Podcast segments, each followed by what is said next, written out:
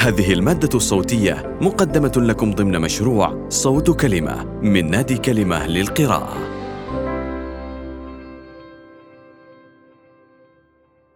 المدفع. قصة قصيرة للكاتب غسان كنفاني. من كتاب الدوحة الثاني. تعليق صوتي ملاك اليزيدي لقد عرفه الجميع. وكادوا أن يعهدوا وجهه كجزء لا ينفصل عن القرية كلها. وجهه المربع يعترضه حاجبان يتصلان ببعضهما البعض بأخدود يعين طرف أنفه العلوي. وأنفه المفلطح تدور بأسفله دائرتان واسعتان فوق شارب رمادي كثيف يتدلى فيخفي شفتة العليا أما ذقنه فلقد كانت عارضة حادة كأنها قطعت لتوها من صدره ومن ثم بردت رقبته الثخينة بردا إن سعيد الحمدوني نادرا ما يتكلم عن ماضيه إنه دائما يتحدث عما سيأتي وما ينفك يعتقد أن غدا سيكون أحسن من اليوم. ولكن أهل السلمة يتناقلون فيما بينهم بشيء كثير من المبالغة أخبار سعيد الحمدوني أيام كان يقود حركات ثورية في 1939 يقولون هناك في القرية إن سعيدا أطلق سراحه من المعتقل لأنه لم يدر ويقال إنه لم يقبض عليه بعد ومهما يكن فهو الآن يملأ القرية ويربط الصبيان كل أحاسيسهم. وتخيلاتهم التي يرسمونها للرجل الممتاز وليد المغامرة القاسية. لقد عاد سعيد مؤخرا من يافا وأحضر معه رشاشا من طراز الماشنغان. كان قد قضى قرابة أسبوع كامل يجمع ثمنه من التبرعات. ومع أن سكان السلمة كانوا على يقين كبير أن ثمن مدفع من هذا الطراز لا يمكن أن يجمع من التبرعات فلقد آثروا أن يسكتوا لأن وصول المدفع الرائع أهم بكثير جدا من طريقة وصوله. فالقرية في أشد الحاجة إلى أي نوع من أنواع السلاح فكيف إذا حصلت على سلاح من نوع جيد؟ لقد عرف سعيد الحمدوني ماذا يشتري. إن هذا المدفع مدفع الماشنغان كفيل برد أي هجوم يهودي مسعور إنه نوع راق من السلاح والقرية في أشد الحاجة إليه فلماذا يفكرون في طريقة وصول المدفع؟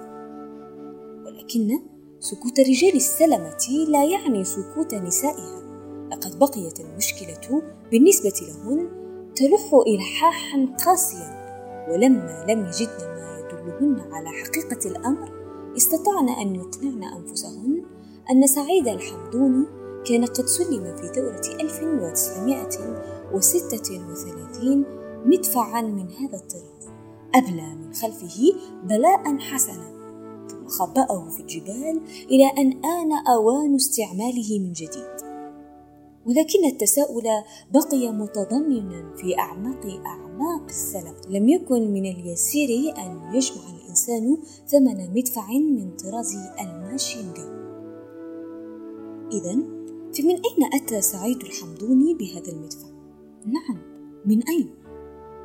المهم أن هذا المدفع الأسود صار قوة هائلة تكمن في نفوس أهل السلف وهو يعني بالنسبة لهم أشياء كثيرة أشياء كثيرة يعرفونها وأشياء أكثر لا يعرفونها ولكنهم يشعرون بها هكذا في إبهام مطمئن إن كل كهل وكل شاب في السلمة صار يربط حياته ربطا وثيقا بوجود هذا المدفع وصار من صوته المتتابع الثقيل أثناء تجربته في كل أمسيتين نوعا من الشعور بالحماية.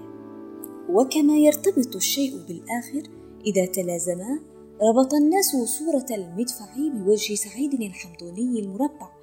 لم تعد تجد من يفصل هذا عن ذاك في حديث الدفاع عن السلام.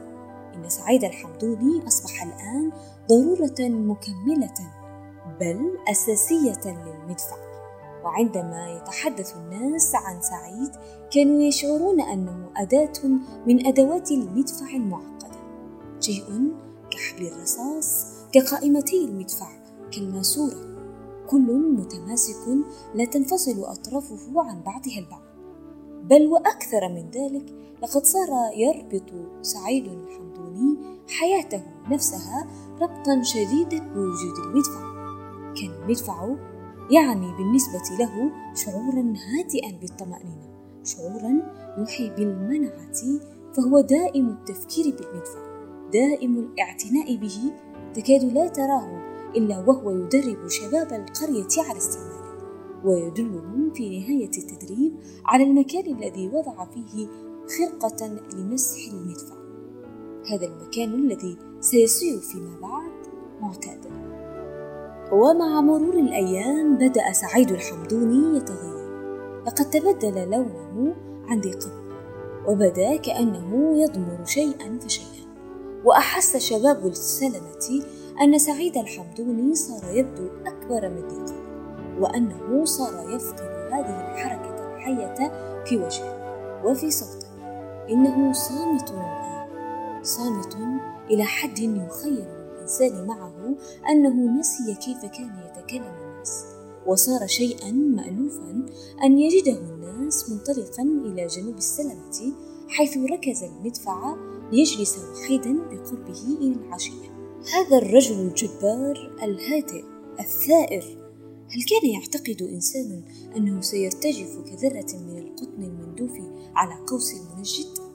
قد فتحوا عليه باب داره والصباح يوشك أن ينبلج وتضاخمت أمامه كتلة سوداء وضربت الأرض وبرز منها صوت أحد الرجال يدور كالدوامة ليبتلع كل إحساس بالوجود المدفع لقد أصابه العطب إنما صورته تتحرك بغير ما توجيه اليهود يتقدمون وأحس سعيد الحمدوني بقوة جبارة تقتلع من جوفه شيئا يعز عليه أن يضيع منه شيئا كقلبه لا يستطيع أن يتابع وجوده إلا معه. كان يشعر بكل هذا وهو منطلق عبر الحقول الباهتة النائمة في آخر الليل. ووصل إلى حيث كان الرشاش يتكئ كالطفل الميت على الأغصان اليابسة. كل شيء ساكن إلا طلقات البنادق الهزيلة تحاول عبثا الوقوف في وجه النجوم إما المدفع إما جهنم. وهز سعيد الحمدوني رأسه وكأنه يواسي نفسه بمصاب ابنه ثم فكر أن لابد من إجراء.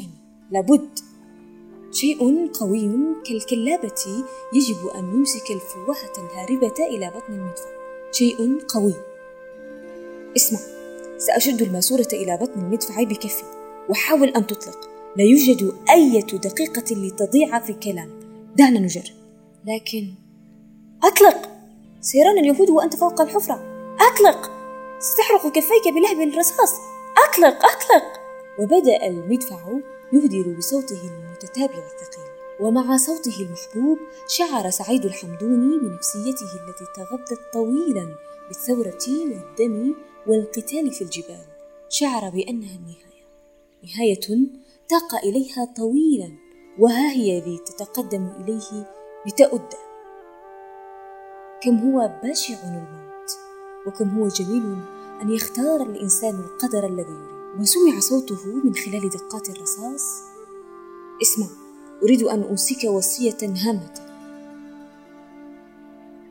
وعاد يصيح إلى المدفع واستخلص من صوت الرصاص ثقة جديدة ليتابع وهو يحاول أن يمضغ ألمه. قرب قرية أبو كبير أبعد منها قليلا يوجد مستشفى للسل. عرفته؟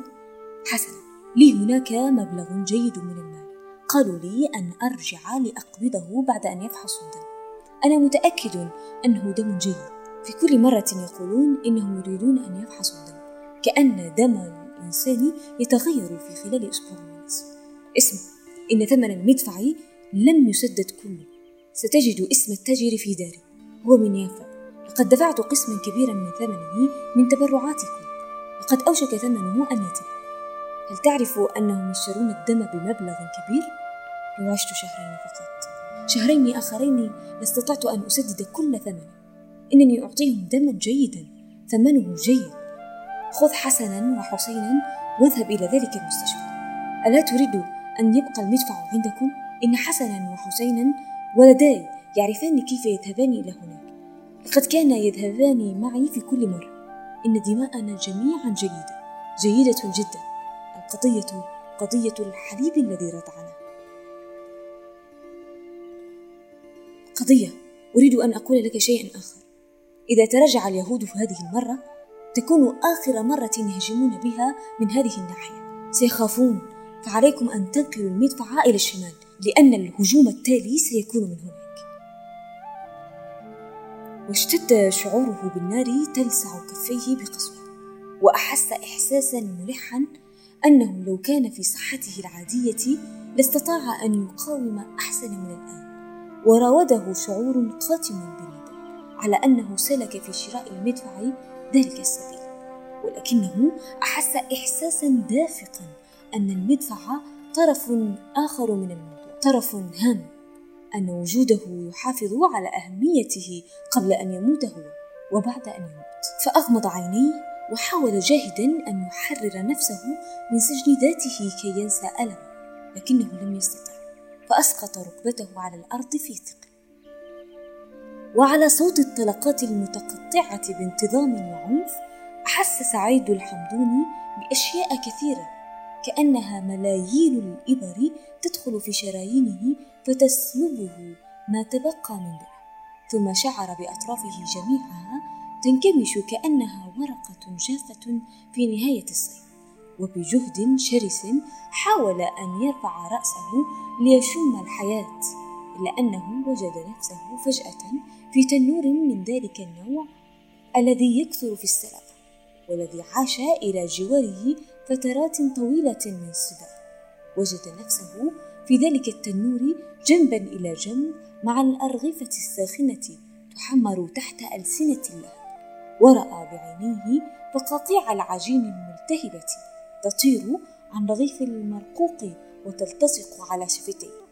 وشعر بيد قاسية تشد رأسه إلى أدنى إلى أدنى إلى أدنى. فيسمع لفقرات رقبته صوتا منتظما ثقيلا وهي تتكسر تحت ثقل رأسه وأحس أنه فعلا لا يريد أن يموت. وأعطته الفكرة دفقة أخرى من الحياة. فاكتشف أن صوت تكسر فقرات رقبته هو صوت الرصاص الذي ينطلق من المدفع الرشاش. وشعر بمواساة من نوع غريب. مواساة تشبه تلك التي يراها الوالد في ولد عاش بعد مصرع أخيه فابتسم باطمئنان وخرج من التنور لكنه شعر أنه لم يلمس الأرض بقدمه وشيعته القرية كلها إلى مقره الأخير أو الأول سيا